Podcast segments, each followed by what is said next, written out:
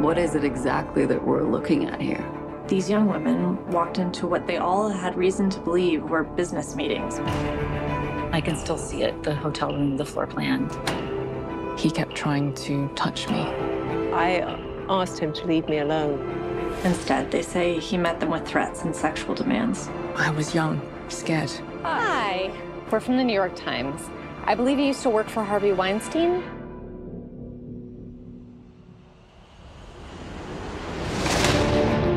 People have tried to write this story before. He kills it every time. Harvey adamantly denies any allegation of assault. He played people. He was a master manipulator.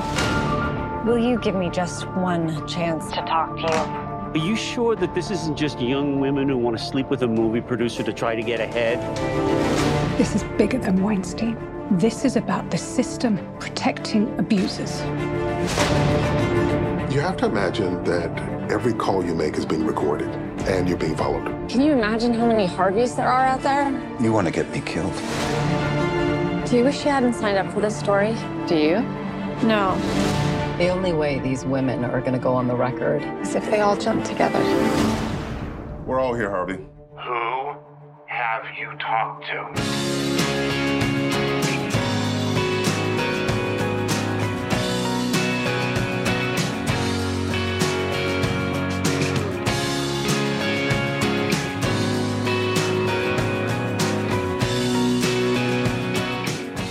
Hello and welcome to Killer Casting. I am Lisa Zambetti. I am a casting director. I cast for TV and film and video games and commercials and and I do this podcast because I want to, because I need to. And I need to have my wingman all the way from Australia with me, Dean Laffin.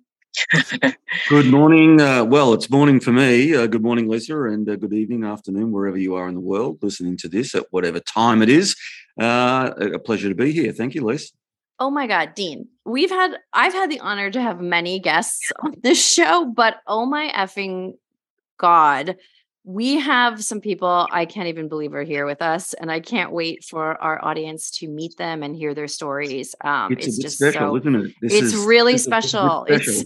I mean, because everybody knows last time we recorded, we were talking about the movie She Said and how, you know, important that was for me, you know, personally and professionally and aesthetically and, and everything. And we have some very, we have a very great follow up episode now. And I'd love to have my guests introduce themselves. I'm going to start with Rowena. Rowena, would you please introduce yourself? Of course. Hi, everyone. My name is Rowena Chiu. I'm delighted to be here today. Uh, my story features in the movie She Said I Am a Weinstein Survivor. I worked for Harvey Weinstein when I was 24 years old um, in 1998. Uh, I was assaulted in a hotel at the Venice Film Festival, uh, assaulted by Harvey Weinstein. And Zelda Perkins and I, the other assistant at the time, uh, ended up signing an NDA uh, with Harvey, a highly egregious NDA that we then subsequently kept silent for 20 years before Jodi Kantor came and knocked on my door in 2017. And I'm really happy to be here today with the two actors that play me, um, Ashley Chu and Angela Yeoh, who will be introducing themselves shortly. Yes. So welcome, Rowena. Thank you. Thank you for taking the time. I know you've you've had a whirlwind press junket um, to promote She Said, which everybody should go out and watch. I know that it's streaming right now, but if if it is playing in your town, please, please take someone with you. Go see it, hold hands, cry, you know, debrief about the film afterwards. But yes, joining us today are also two actors who I'm so thrilled. Angela, please introduce yourself. Hi, yes, I'm Angela Yeoh. I play Rowena Chiu in the film She Said. Um, before becoming an actor, I worked as a journalist in Australia, Brazil, France, and China. And so it's quite special for me to be part of a film that celebrates the power of good journalism. And I've always been interested in telling stories and getting at the truth. And I did that as a journalist, and now I get to do that as an actor. Uh, and yeah, currently working across film, TV, and theatre. And it was, yeah, it was a real special honor to get to be part of this film. Welcome, welcome. And we also have Ashley. Ashley, introduce yourself. Hi, I'm Ashley Chu. Um, I'm an actress, and in She Said, the film, I play Rowena as she was younger in the 90s, um, sort of as things were happening um, with Weinstein. Uh, I am an actress based in New York. I work a lot in theater, and this was my first foray into film, which was very exciting for me. Um, and it was an amazing blessing to be a part of the film, to shoot it all over the world, and to be in the company of these two incredible women. It's just, it's been a real honor. Welcome, welcome, fellow Bay Area girl. I'm from the Bay Area too. Are you really? yes, uh, we'll yes, talk about that. The, the, the accents, uh, listening to me with my uh, Australian ears, I'm, I'm listening to Angela and Rowena, and they're kind of like if you if I if I looked away, they're kind of pretty much the same. And then I'm then in comes Ashley, and I'm like, wait, what? Oh, okay. Good job on the good job on the accent. Okay. So I'm not sure when this episode will drop, but as we speak right now, the jury is deliberating on Harvey right. Weinstein once again. Yeah. He uh, he was convicted in New York um, for sexual assault and other crimes, and he now he has also stood trial in Los Angeles. And in fact, yes. when I saw, she said um, when I went to the screening that Universal had, where you know where that you attended.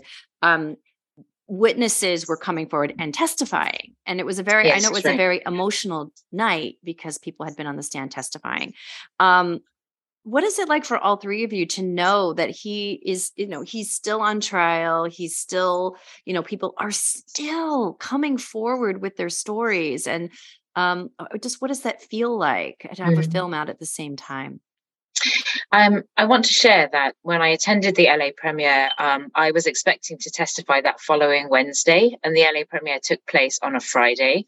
And so it was a very um, strange experience to me to be sitting in the movie that was made about the story, but thinking that I would be going ahead in a few days and actually taking part in the real life story as he went on trial in New York. I mean, sorry, in LA. Um, I, at that time, was the uh, only person who was called to the stand who was also involved in the movie. So I think that was a weird intersect for me. Um, I think in general, I had already been finding the film as a reflection of a real life story to be um, jarring, if I may say that, which isn't to say that the film isn't an amazing piece of um, fictional work and an amazing testament to you know women who have worked extremely hard to break the Weinstein story.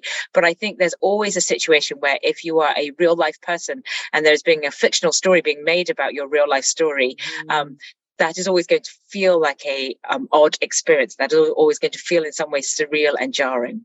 I can tell you as a casting director, whenever I'm working on something that is about a real person, it is such a huge responsibility. You're trying to get it right. Um, and that must have been on your shoulders as well, Angela and Ashley. Angela, do you want to jump in? Yeah, absolutely. It felt like an enormous responsibility to be playing a real life living survivor. And especially, I, I was fortunate to get to meet Rowena before shooting and, and just seeing just the, you know, being so inspired by by her and and her intellect and eloquence and and warmth. It just I, I i knew that i had to do everything i could to to do justice to her story. And um it yeah it, it's and I, I mean when i auditioned for this project i didn't know what it was. It was very confidential. So mm-hmm. um it's just trusting the mystery and it just felt like a really um a really special opportunity to get to meet rowena to get to be part of this film. And but yeah, definitely was terrified at many points that um, you know would would I be able to honor Rowena's story and also alongside such a phenomenal cast because there are eight main characters and seven of them are being played by veteran actors with 20 30 40 years experience oscar nominated emmy winning and and then and then there's me a, an unknown um, relatively newer actor. And so it it definitely was terrifying. And I also take comfort in the you know hearing people like Carey Mulligan, who's an actor who I really admire, saying that she takes roles that she doesn't she isn't sure she can do.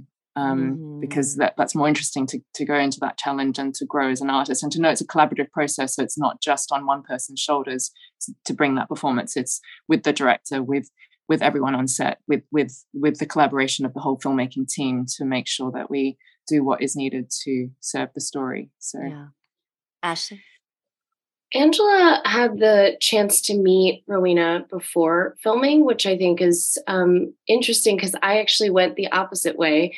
And like Angela, I didn't know what I was auditioning for.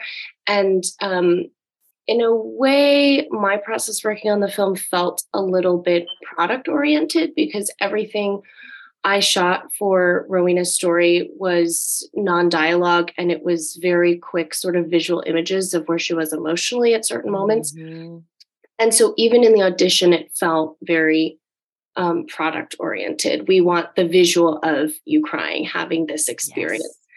And um, while Angela got to meet Rowena, I didn't. And I read all of these interviews, but like you said, it's a great responsibility to portray someone real. And I, I honestly didn't know how to approach it. And there was no one who was saying to me, maybe you should do this or maybe you should do that. So I actually waited until Rowena reached out to me. I assumed at some point we would meet, but I didn't know how she felt about the film being made or what went into you know acquiring life rights or who gave permission to what and how she maybe felt so I just was diligent in reading the interviews she was putting out, the articles she was writing, anything that was televised. Um, there's a lot on YouTube. So there had been extensive coverage, and I got snippets of her story from that, but I didn't meet her beforehand. Um, and I've loved meeting her since, and it's been wonderful. And almost like doubles down on a sense of responsibility in which my part has already been played. So in some way it like alleviates the pressure because I don't have to then perform that enacting of responsibility after. I'm not meeting her before I have to portray her. Oh, okay. So that pressure is lifted off. But in meeting her after, I almost it it makes me question and think back to like whether I did was enough to in some ways honor her. Well, I can that. Yeah, can, yeah, yeah. Because I, I, feel like just it, it is the one slice of which is the the part that needs to serve the rest of the film, which is the traumatic story, and and Rowena and all the survivors only get a few minutes to tell their story. So uh, it, it it did feel like how, and it would be other stories because this story is really centered on the journalists doing their investigation, and each survivor is bringing their their part to that. Um, and and speaking of journalists, I think I don't know whether it's a conventional thing, but because I used to work as a journalist, I'm used to reaching out to people and saying, "Will you speak to me?" And if they say no, then I'll respect that. But I was I was lucky to, um, yeah, that that Rowena did say yes, and we were able to have a conversation. But I know that some people choose not to do that, or like I, I don't know. I think I think bringing my journalism to that just made it feel like it, if I if she was willing to speak to me, then I would want to hear anything she wanted me to know before playing this part. But that's something that's very fascinating about your experiences as actors. You probably sent in a self self tapes, right? There was nothing live. You didn't do anything live because it was pandemic, right. and that's the new normal. But I, and I couldn't remember because I hadn't seen it. I hadn't seen the film in a few weeks, and I had COVID between that, and I couldn't remember Ashley if you had scripted lines. And and I thought I don't think she did, but it feels like you did. It feels like you were speaking. And and Angela, obviously had scripted lines in order to uh, audition with. So I just wanted to know just your process, um, Ashley, and then Angela. if you don't have scripted lines and they're giving you a scenario, I'm sure it's like some sort of scenario in the script that you're supposed to play. That is so hard. Are you in your mind saying things in your mind, or how do you you said it was very product oriented which you you don't mean product in the way that some of our listeners might mean but there's process and there's product so effect they were going for an effect right in those scenes. Right. so how did you prepare for those and um, in, in your audition process? And then i'll throw it to angela. Sure. I had it, it said my manager called me at the time and said this is an essential non-speaking emotional scene but it's essential and it's non-speaking. So the audition had a very like slice of life that's what they wanted was a, deeply emotional scene in which you're doing an everyday thing and it gets you extremely emotional to the point of crying. For example you're folding laundry of someone who's passed and you pull up their sweater as you're folding laundry and you remember and you hold it to your face and you cry. So it was very apparent that it was product quote unquote um, oriented in that sense and that they weren't telling you what was going on or why. So i just and i had no idea what, what the project was so the stakes were almost not high in a way. Like it mm-hmm. felt very freeing because i could do whatever i wanted and i didn't know what i was doing this for so i couldn't have possibly made up a scenario where i was putting a ton of pressure on myself. So i did something for myself that I knew would kind of trigger those things in me. And I just like kind of hit record and did it a couple of times. And it was real enough and and then i got the job and they also had me do a fake sort of monologue in a british accent just in case mm. um, and it's actually funny because in speaking with rowena i said you know it's so funny maria on set had one point just kind of laughingly said, You're not British, so you don't have a real accent, and you're not going to get to say anything. Which I later found out Rowena was very specific about wanting a British Chinese actress to play her and wanting that actress to also, because she's British, have that real accent. So I don't know if that went into sort of the thought process of all of it, but I think Maria was aware at that point that that's probably something Rowena wanted too. Right, right, right. Angela? Yeah. Um, I was wondering whether to comment on that last thing because I know that Rowena did want that, and that was something that that casting and the producers did really do their best to do. It, it, we found out that there was a British actor who didn't get their US visa in time, which was why. Um, but it, yeah, so which was why the wonderful Ashley got to got to perform this role, and really, I, I trusting that the universe like it works out as, as it's meant to. So, um, but yeah, I mean, I I the audition I, I got to do was a, um, a, a scene where a woman was telling a very difficult story to a stranger and including describing an attempted suicide. So it it it felt like they wouldn't give me any information. I just was like, can you at least tell me the genre? Like, but they said, no, your natural instincts. And so when I read the scene, it felt like what was between the words was more important than the words themselves. So if, if I'm saying a line like, one one time I went to a hotel dot dot dot that night dot dot dot. Like it, it, it I needed to see and know what what was happening without actually saying what happens. Um and so I did actually um interesting to hear about Ashley's process because I know that I I did it taped it over and over and over again until I didn't even really know what I was doing anymore because I just was like no it's just push it further. Like what what is what is each thought and what does she think? Like it's all in between the words was was what i was convinced um, i had to do. Whether it's yeah when you share a difficult story uh, with a stranger you're not sure whether they'll understand. You're not sure whether yeah it, you you know that there'll be judgments and and it's like taking all that into account and and wanting to tell the story but also not sure whether it will be received. And and so it was yeah it was a scene that that i guess tested what what needed to be done in the film. And um mm-hmm. and i i and what i i afterwards my agent helped me choose the take and fortunately it was it was it was enough to convince um, Maria and the producers that, I could I could do this. Yes. So you both were so wonderful. Dean, I'm going to let you in here in a second, but but it is so funny because there are so many victims in the film, and so you do have just short times with everyone. But it feel but and so you have to be that much more skilled of an actor so that we really feel the breadth and weight of the story. And I just remember Angela, you have a scene in, in a in a cafe, I guess, um, opposite um, Zoe Kazan did I get that right? Okay. Yes. Um, and just the way that you're sitting, just the tension in your shoulders, just the way, just the angle that they're shooting from. I mean, it still conveyed just years of your suffering. I mean, it's it was just such a um, remarkable performance. And the same thing with you, Ashley. We don't, you know, it, I feel like you were in more of the film than you probably were because of how indelible the acting was, how deep, how specific it was. I mean, it just really rocked me.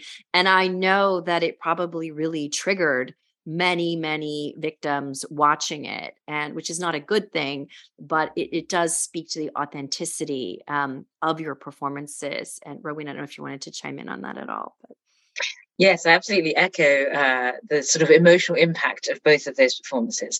Uh, in fact, um, as the only uh, story of color within this movie, um, I've had a lot of Asian sexual assault survivors write to me about the movie, um, as I have done through the movement, really. Uh, and they all speak of the power of Angela's performance and Ashley's performance. And I think it's really important for Asian representation to see Asian faces on screen talking about a subject as taboo as sexual assault Um, I've spoken in many interviews about how uh, it's not common in our culture, certainly not to have someone speak about it publicly, perhaps not even privately, but certainly not to have someone speak about it in such a public forum. And therefore, I think that the onus of representation is even more important in the sense that we represent not only sexual assault survivors and that subject is difficult enough and taboo enough in its own right but then on top of that we represent asian sexual assault survivors which is almost a double whammy in the sense that the culture is silent on this subject and then in general society is silent on this subject yeah, yeah. absolutely Deanie yeah, I, I, I'm listening to the three of you speak about the real Rowena and, and then the two Rowenas in the film. It's um, it's harrowing, and, and just recently, uh, in the last couple of days, uh, Rowena, you're, you're you're British. Just in the Guardian, I read in the last couple of days uh, where Zelda was uh, has had a couple of articles in, in the paper talking about the process that she had to go through. And what struck me about it was that uh, you know I, I, I, I can't imagine if you just rewind and you think about yourself as a 20 something year old and as, as, portrayed in the film, uh, you know, I, am an Australian male. So, but I just rewind and think about myself at, at, the age of early 20s, how naive and how trusting and, and just how, you know, how much you trust in the world. And yet, uh, you know, uh, the, the, the, the feelings that I get were, you know, just a betrayal and of of okay, I'm in this work environment and I'm, I'm excited and it's it's Hollywood and it's the big time and so on. And then what happens? And then there's like a disbelief and confusion. It's like that seven stages of grief kind of process you've got to go mm-hmm. through just to try and understand what's actually happening to you. It it must be incredibly confusing and and incredibly hard to go through. I mean, as you said, for anybody, let alone um, you know the specifics mm-hmm. of your own situation. I just it just boggles my mind that something like that can happen and that so many people would protect that person. Yet mm. they do.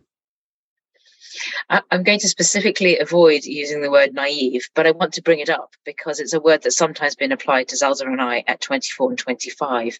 Um, and I think sometimes in the telling of our story, there's almost a conflict between portraying us as young women who were innocent and naive and taken advantage of by the system, or portraying us as young women who were um, although new in our careers, nonetheless educated, um, uh, motivated, uh, able to advocate for ourselves, and wanting to fight. And I think that that side of the story sometimes isn't given enough credence in the sense that, yes, we, were, we certainly were young. We were 24 and 25. We certainly had the system completely stacked against us. I mean, we didn't even have the money to pay our own lawyers. So we had very little power financially, both status wise in our careers and in terms of, you know, we're two young middle class recent grads going up against the most powerful man in Hollywood. So those odds were very much stacked against us. But it isn't to say that as young women, we didn't try very hard, even back then, to advocate for ourselves. So, in many ways, I am, and I know that Zelda is too, extremely proud of the clauses that we did get into the NDA. Yes, the NDA was completely silenced. Yes, we weren't even allowed to keep a copy of it. And therefore, for more than 20 years, we weren't even able to talk about the content of that NDA. But now that the lid, has been lifted, there were horrific clauses that oppressed us, of course. You know, those clauses that said we couldn't see a doctor or a therapist. But remember that we also managed to squeeze in there clauses that were intended to keep Harvey Weinstein in check so that he mm. had to go to therapy and that he had to talk about, he had to go to a sex therapist, no less, because we didn't want him dodging the issue of why he had to be in therapy. Uh, we attempted to push a clause forward which said he should always travel with two young women, not just one, um, mm. and that he would have to report himself to Michael Eisner at Disney should he offend again. And I think that sometimes not enough attention is paid to the fact that it was incredibly difficult for two young women of very little power to get those clauses on paper. And yet we did as a testament to how hard we fought in 98 to try to stop Harvey. No, it's incredible mm, what yeah. you did. But but do you feel, Rowena? I mean, when I hear you saying that, the very cynical part of my brain is like, well, yeah, they put this in the the the, the writing, and they had no intention of right. following That's up. Right. They had no intention right. of holding him to it. So absolutely, who, who, did who told you that he would be held accountable? I mean, who was supposed to be the person, you know, yes. keeping him in check? That is an absolutely excellent point. And I think that's where Zelda and I um, were uh, young in our careers. And I, I, suppose that's some of the naivety and the idealism. Um, idealism, yes. Idealism yes. is a much better word. Uh, Zelda and I were idealistic. And I think we thought, well, we've got this legal agreement that we have to abide by. And in so many ways, we absolutely abided by the letter of it. As you know, as the film makes clear, I didn't speak to my husband for 20 years. And there's a legal agreement saying I can't speak to my husband. So I think about the case, much... not not that you didn't speak to your husband, about the case. you couldn't speak to him. right. I should make that clear. I didn't talk to him for 20 years. Yes, we were absolutely silent yeah, I, in a 20 year marriage. I get, I, I get, I get, I get that all the time, but, it, to be fair, it's justified. no, you're absolutely so, right. And thank you for that clarification. that makes a lot more sense. Um, but I think that um, I think we had a lot more respect for the law than now as 40 something, you know, you know, as women who are now 20 years on in a career, we realized that we were perhaps idealistic about how the law actually worked. And you're absolutely right, because the um, document itself was not just a symbol of the oppression that Harvey imposed on us, but really the circle of enablers around him, be they accountants, lawyers, his board members, Bob Weinstein, who signed the check, Steve Hutensky, who signed every page of my NDA. You know, all of these older white men in power were also very much complicit in our oppression. Mm. And I think that we overestimated the ability of the legal document to in any way hold weight because, you know, there are clauses in it that said that Zelda had to be involved in, you know, she had to attend his first session of sex therapy. Um, at the end of the day, it was an honesty because um, she didn't. She she knew Harvey well. She worked for him for four mm. years, and she did not want him going to a therapist and saying, "I have such a hard time as someone who always wants, you know, somebody always wants a piece of me. It's really difficult mm. to be powerful." You know, she knew well that he may uh, hide the real reason why he's going to therapy. So she mm. tried to put things in there that would ensure that what we had fought so hard for would actually happen. But at the end of the day, it's an honesty and a trust system. Who's really going to be keeping an eye on Harvey? Who's going to be tracking the next time he offends, the next time uh, a, a survivor um, gets a settlement from him because that's supposed to trigger a report to Michael Eisner. Who's actually going to impose that? We're trusting the lawyers, the personal lawyers like Steve Hutensky, who signed our document, to keep an eye on Harvey. But that's assuming a high ethical and moral burden on the lawyers that um, were able to keep an eye on Harvey. And of course, none of that happened. Yeah, uh, Rowena, this is just so frustrating. Uh, you're talking about uh, a, a, moral burden on lawyers, right, who are paid by paid by the offender. And I just think so, so. There's a there's a there's a concept, right, which certainly in Australia, and I'm sure it's true. Our, our justice system is based on the British one, which is that you can't contract outside of the law, right? So here you you guys uh, ended up signing these uh, NDAs, which on the face of it now, when you look at it, are completely uh, insane in terms of of the the conditions that were put on you that you couldn't see a therapist, you couldn't talk about it. You, as you said, you couldn't talk to your husband. It is an absolute disgrace that there is an overarching legal framework in which this is even allowed.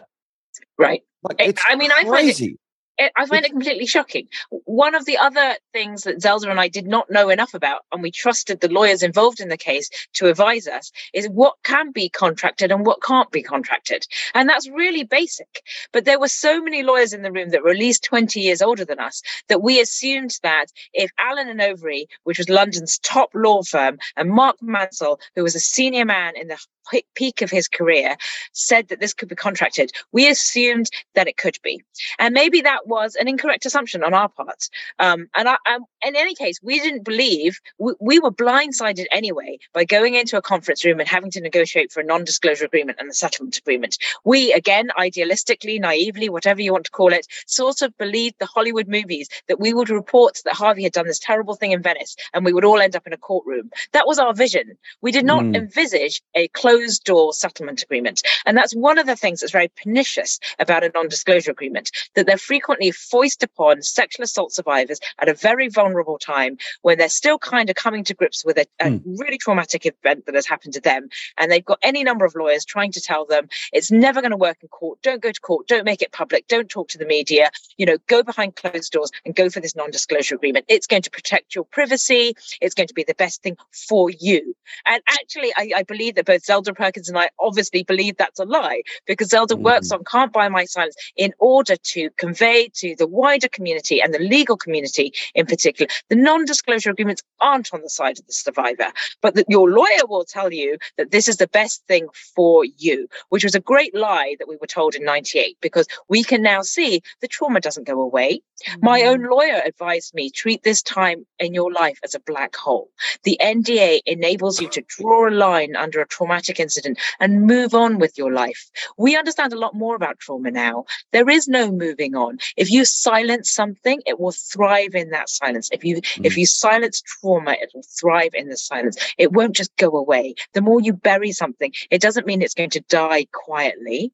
It means it's going to keep rearing its ugly head until you end in suicide or until somebody tells a story on a public platform. Thank um, uh, uh, uh, Rowena. Thank you very much for yeah. exactly what you just said, and and that is just eh, I I cannot echo enough what you just said that. Uh, trauma unresolved is just trauma multiplied. And and the fact that the framework the legal framework allows for that to happen is an absolute and utter disgrace. And it is you know old white men protecting other old white men. And even when they say they're acting for you they're not. And Absolutely. I just think it's disgraceful. Absolutely. And so now we talk about the power of the Me the transformational power of the Me Too movement, which it has been, but we have a lot of work to do because Harvey might be in jail and he might get a conviction in LA next week that puts him further in jail. But that's one person. What about dismantling the system of enablers that still sits around anybody powerful who can still abuse in this way? The lawyers are still out there, they're still thriving. The accountants are still out there, they're still working in Hollywood and in other mm. industries industries. And so until we get some sort of system systemic change uh, that dismantles the system of enablement that existed around people like Harvey Weinstein, you just have the risk that you'll get another Harvey Weinstein popping up again. I want to throw it's, it, it, no, it, it's not even a risk. It's just a, it's not a question of if. It's, it's a question of when. Yes, that's exactly right. right. Still, well, that's what I wanted to pivot to Angela and Ashley as two actors who are in the business right now do you have not that I want you to have a big disclosure on this podcast, but do you have a sense of a power imbalance? What has been your experience in this industry? I know Angela, you're you're you're not new to this industry, but you're you're relatively new to this. And Ashley, you've been a performer since you were, you know, very young. I mean, have you experienced this sort of discomfort in some ways or, or just if you wanted to share anything i'd appreciate it Sure. Um, as primarily musical theater performer, I am currently 26. When I got out of college, I was 22. And I met um, a much older uh, musical theater composer, older by almost 20 years. And now I realize that he was heavily drinking when I knew him. Um, but there was a blurred line between what was me as a young singer learning from a talented writer and musician and what he thought was dating. Mm-hmm. Um, so boundaries not being set well and me not being old enough and like having shed enough naivete to think, oh, this is a working relationship.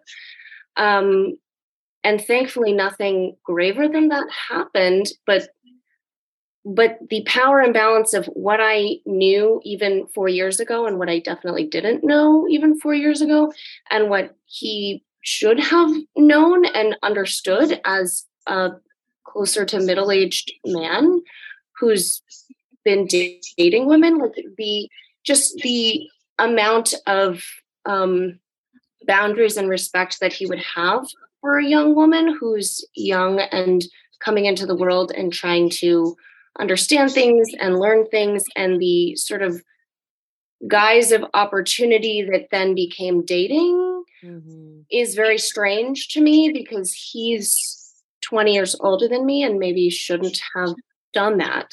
I don't, it's also a lack of how was I supposed to know that at 22? Is it the way that we talk to our young women? Is it what's been modeled for young women that if like an older someone with a little bit of experience takes interest in you that that's something you should be grateful for? Like where is the line between being grateful and being aware that something bizarre might be happening and that interest might be directed at you for sort of the wrong intentions?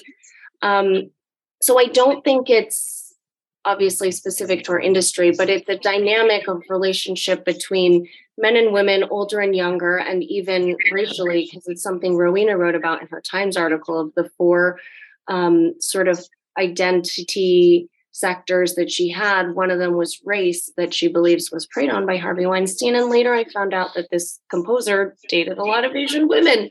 So that was also bizarre. And it like I'm I'm trying to say, it's it's the intersection of a whole bunch of our identities and how we're educated and cultivated as a society to understand what's appropriate and what's not, and how we lack to educate young women on what is appropriate, and how we've lacked to educate men of all ages also sometimes on what is also appropriate on their part. Absolutely. There were master manipulators out there just waiting to exploit that mentor mentee um, relationship. Angela, do you want to chime in? Yeah, I feel like we, you know, um, there's more space and vocabulary to have the conversations we need these days, and there's better awareness. And I suppose coming to acting as a second career after journalism, it's, I guess, I, would like to think that I I could um you know that that i'm i'm more aware of these things and also i feel like there's still a lot of work to do i've been lucky to work with amazing teams that have been really respectful for the most part. I mean one project i worked on um, which was the baby for hbo they even had um, bystander training for for for people to to understand power dynamics and how you could be a good ally if you did see anything come up that was inappropriate.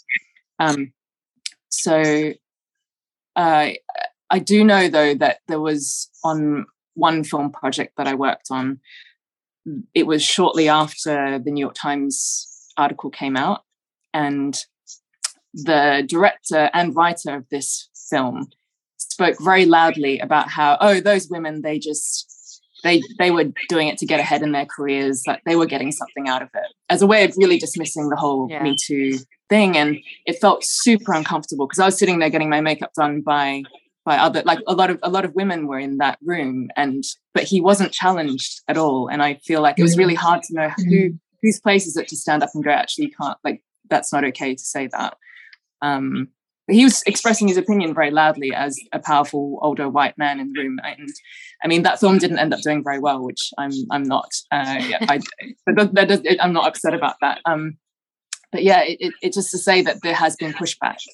Yeah. And um, that's that's understandable f- for people who are not used to the status quo being shaken up but I, I, yeah I, I, mean i just recently just today saw some old footage of chris isaak forcing himself onto cameron diaz at the 1995 mtv awards and it, it, it was like in front of a whole audience that right. he was forcing like a, a man in his 30s was forcing himself on a woman in her early 20s and and it was you know there was laughter and it was a I mean, laugh. Like it was that, a big laugh oh yeah the same yeah. thing with Adrien brody who i love but at that infamous kiss that he planted on halle berry when she was going up to receive her oscar i mean that's that was a big laugh you know yeah and it's it's had and i've i've, I've been encouraged by i think there's there's a I, I do hope that that a whole range of people watch the film she said and or, or engage in the conversations around it because um, yeah how, how do people with with any amount of privilege use that in a in a way that is respectful and that isn't patronizing? How do they step in and and and help redress those imbalances? I mean um it's it's it yeah I, I mean i've been really fortunate to for the most part work with really respectful teams that are very aware or even like going the extra mile to make sure that those power dynamics are looked at because there's so much unconscious bias as well that we're looking at um, and that can be hard to to shift away from if people aren't willing to have those conversations or speak out when it's uncomfortable but I, I am hopeful that that we are better equipped these days to have those conversations and move hope we forward. are. I'm not sure. I think, and we've talked about this on the show before. What what worries me is the soft shunning of people. So let's say that you had stood up to that director or said, "Hey, that's not okay," or or something, right? Um, that you would have been not overtly um right. taken down but this soft shunning that suddenly your name isn't on lists anymore suddenly you're not getting called in and you're, and you're to, with to producers and directors who you have worked with before. I mean it can be this very um velvet gloved punch in the face you know? Um that's what i worry about uh for anybody who speaks out. Um but um, I have to. I just wanted to share with you, Rowena, that one day I did um, see Harvey Weinstein in person once.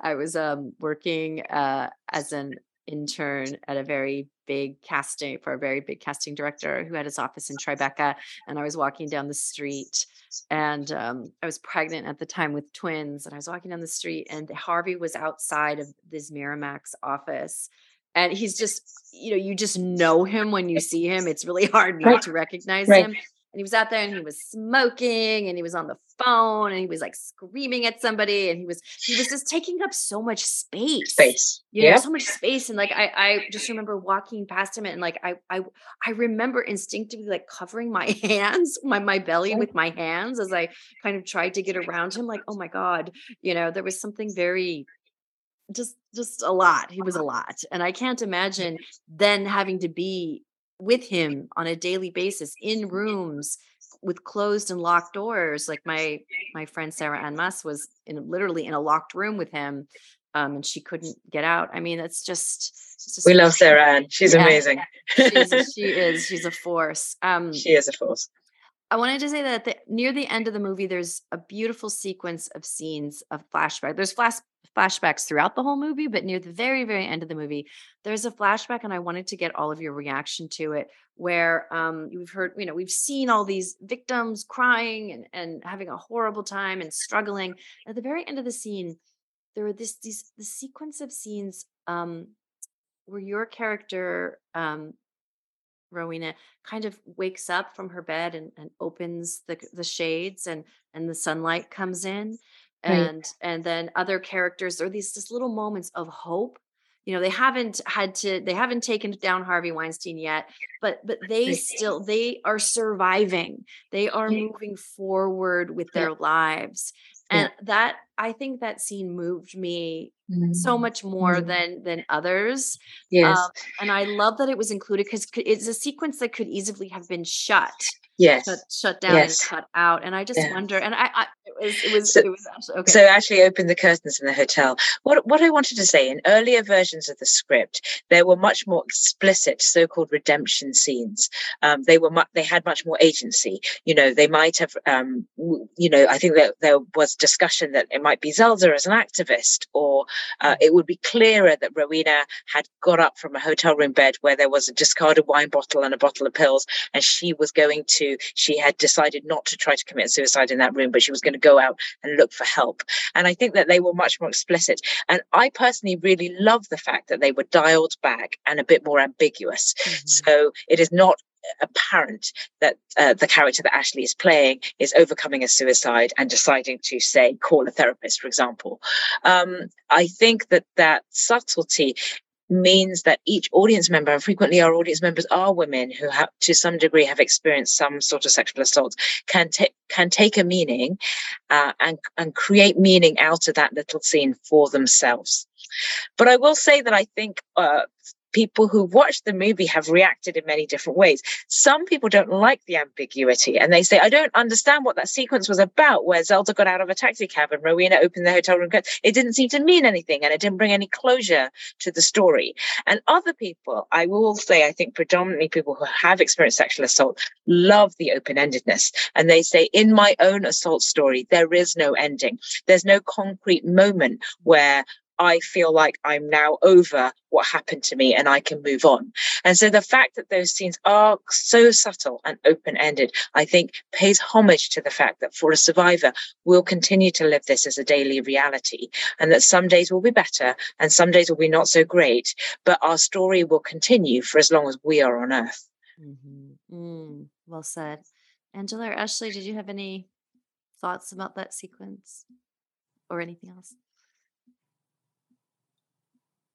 I feel that, yeah, I agree that just having, allowing the audience to have some imagination or, or bring whatever, uh, take whatever from it that they that they need. I think is really important to have that space, and um, and I and I do like that there's a lighter, hopeful note to it that opens that space for for for, for light beyond the darkness, and I think that is for me as a storyteller, something that I'm passionate about is how stories can shine light in dark places and and and how we can find that that truth and that resilience that we all have um, without oversimplifying it either because it doesn't always tie up neatly in a bow and mm-hmm. so um, yeah I'm yeah I'm curious to hear from Ashley as well I appreciated it because as I've seen Rowena do all these press pieces um, before the movie has come out and after.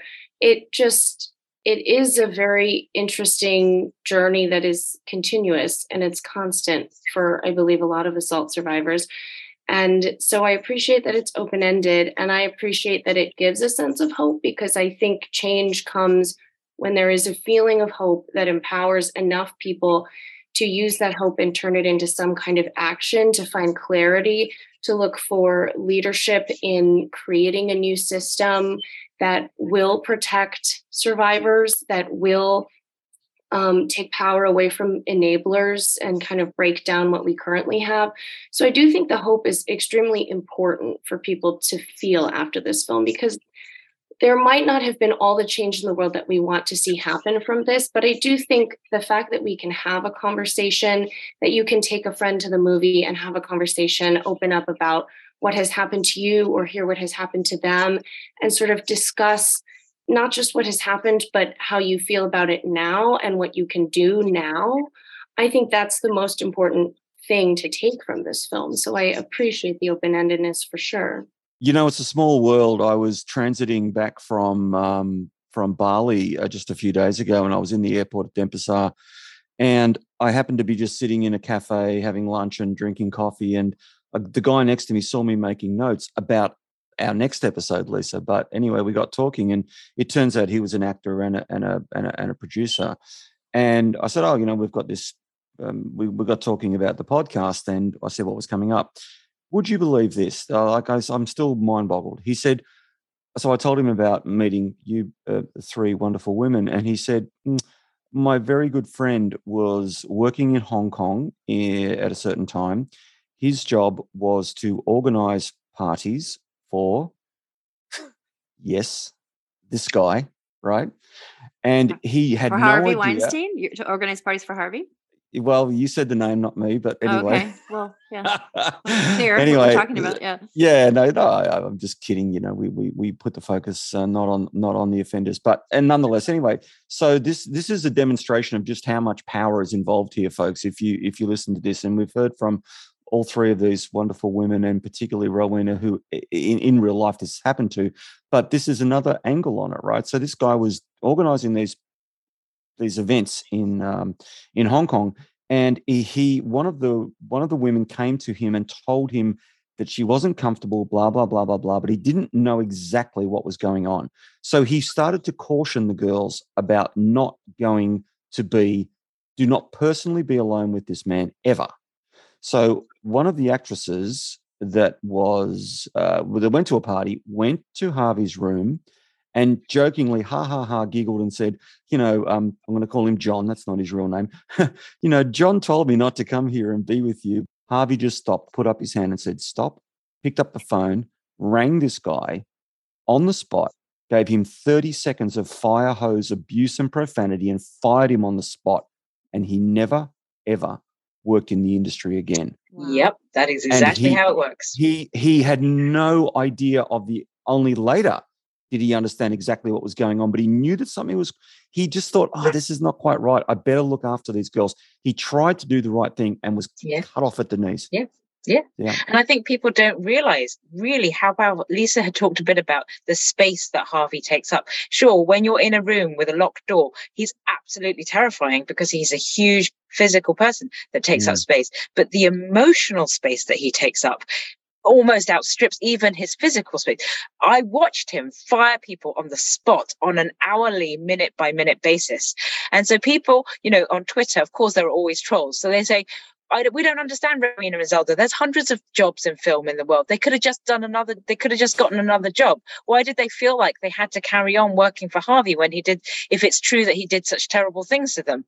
I mean, you had to live it. You had Yeah, to try and get another yeah. job in film to know that it was absolutely, once you are blackballed by Harvey, and it might be for something extremely slight, it's over. You're never going to work in this industry again. And Harvey would explicitly tell us this. He would say, Don't make me angry, or you will never work in film again. And I never worked in film again after working for Harvey. Yeah, he was right. Yeah. Yeah. Same with this guy. We are not an exclusive exclusive club. There are plenty of people around the world that Harvey has blackballed. It's a real threat. Yeah. Well, this guy, this guy never worked in film, and he he continued in event production, but in corporate world, not Yeah. in film and TV. He was well, it's everywhere. I can tell you that it's Mm. everywhere, and, and they are Yeah. still out there. So your work is so appreciated, all of you. I know that we have a heart out for Rowena, and I know there's so much more that we could talk about. I know. I Any feel other? like we I know. I know. hours. Um, any other thoughts? I just love to throw it to you all to have, you know, any other thoughts that you wanted to express, anything, I- you know, I didn't cover that you'd like to just shout out uh, what you're working on now, anything else? Angela? Um, yeah, I, I, I'm reminded and inspired that that stories can be so powerful. Just seeing seeing the people who've who've seen this film, and yeah, I, I, I and I think there there's still there's still many more stories to tell. Um, and I'm aware of um, you know a few people, including Rowena. I don't know if she wants to talk about it though, but like just how, how do we how do we advance the understanding of these things that that are problematic and difficult to talk about. So um, yeah, I'm still really interested in power dynamics and abuse, having survived abuse myself. Like how do we how do we engage a wider audience in this? How do we how do we not laugh at it necessarily because it's not necessarily funny, but how do we claim some of that power back sometimes, which is through being able to see it in a different light. Um, and so yeah, and I'm feeling really fortunate that I've I've I've been able to work on this, and I've got um I mean that, and if it's like next projects, I've got a Apple TV sci-fi series I worked on called Wool, which will be out next year, which I'm excited to share as well, which also challenges a lot of different. Um, oh, yeah, I think that stories can be so powerful to to look at things in a different light and hopefully inspire positive change. So um, I'm looking forward to seeing how this film advances that and and and working on more projects that help do that hopefully Absolutely. Wonderful. You'll have to come back on, Angela, and talk to me about the Apple series. I want to love to talk all Thank about you. it. Ashley, my love. I just want to say thanks for having us on. I mean, we are just a portion of She Said the film. Rowena's story is so much bigger. So to get the chance to talk about it, especially all three of us in one Zoom room, is is really it's an honor for us to do that together. Um, I just admire so much Rowena's bravery, and that's what I hope people take from this movie if they're able to go watch it or stream it on demand. Is the bravery it takes to stand up to tell your own story. And if you are able and have the space in your life, as Rowena has created, to continue to take that story and use it to change the world in any small pocket of the way that you can. Um, and to find the people who are doing it alongside of you and find strength in numbers and continue to be brave and to use your voice as such, because that's what Rowena has done. That is hopefully the purpose that we can instill in people by watching this film. Well said. Thank you. Thank you. Rowena, did you Yeah. want to? No, I just want, I thought what Ashley said was beautiful. And so I was just saying thank you. Hmm. Well, everyone, please go out, stream. She said, go see. She said, I have the only criticism I have is that as a Bay Area girl, that house they had you you living in Rowena, that was not Bay Area. I'm like, that's somewhere in New Jersey. I don't know where that is. No, you're but right. that It is was somewhere, it actually was somewhere in New Jersey. And it's pretty funny because um Uh, the actor who plays my husband, Edward, also has connections with the Bay Area. Ashley has connections with the Bay Area. And I promised them over the holidays that we three are going to take a trip to the original house that we lived in at that time. So I think we're going to try and stand outside that house and take a photo together. Uh, That's amazing. Well, my, I- kids are, my kids are actually really disappointed that that house wasn't used. And so one of their main points of feedback after watching this incredibly powerful, you know, world-changing movie is how come our house doesn't look like our house? I know. You just you just have to know. It's like if you know, you know. Anyway, I'm going to be up in the Bay Area for the holidays, so anybody wants, I'd love to buy you guys a drink. I would love to do coffee, so please look me up when you come to the Bay Area. I'm just based in Palo Alto, so Uh, if you're anywhere in the neighborhood, That's where I'm going to would be. awesome. That's where my, my, my in-laws live off University That's Avenue. perfect. Yeah, Drop me a line. We'd lo- I'd love to get together for coffee. And all of you, Angela, thank you so much for zooming in from the UK. Ashley from Arizona, Rowena from the Bay Area, and Dean. Dean Yes. getting up so early. Thank you, Dean.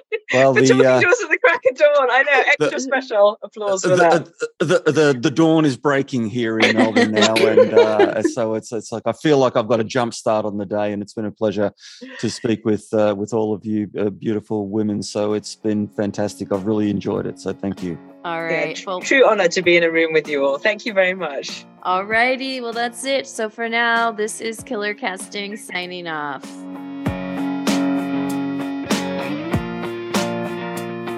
Killer Casting is a concept created by her, Lisa Zambetti. It is produced by me, Dean Laffin. Logo art by my beautiful wife, April Laffin. Audio editing by him, Sean at choicevoiceproductions.com. And our theme music, We Are Beautiful, comes from them. That would be Hollywood Legends, Amphibious Zoo Music.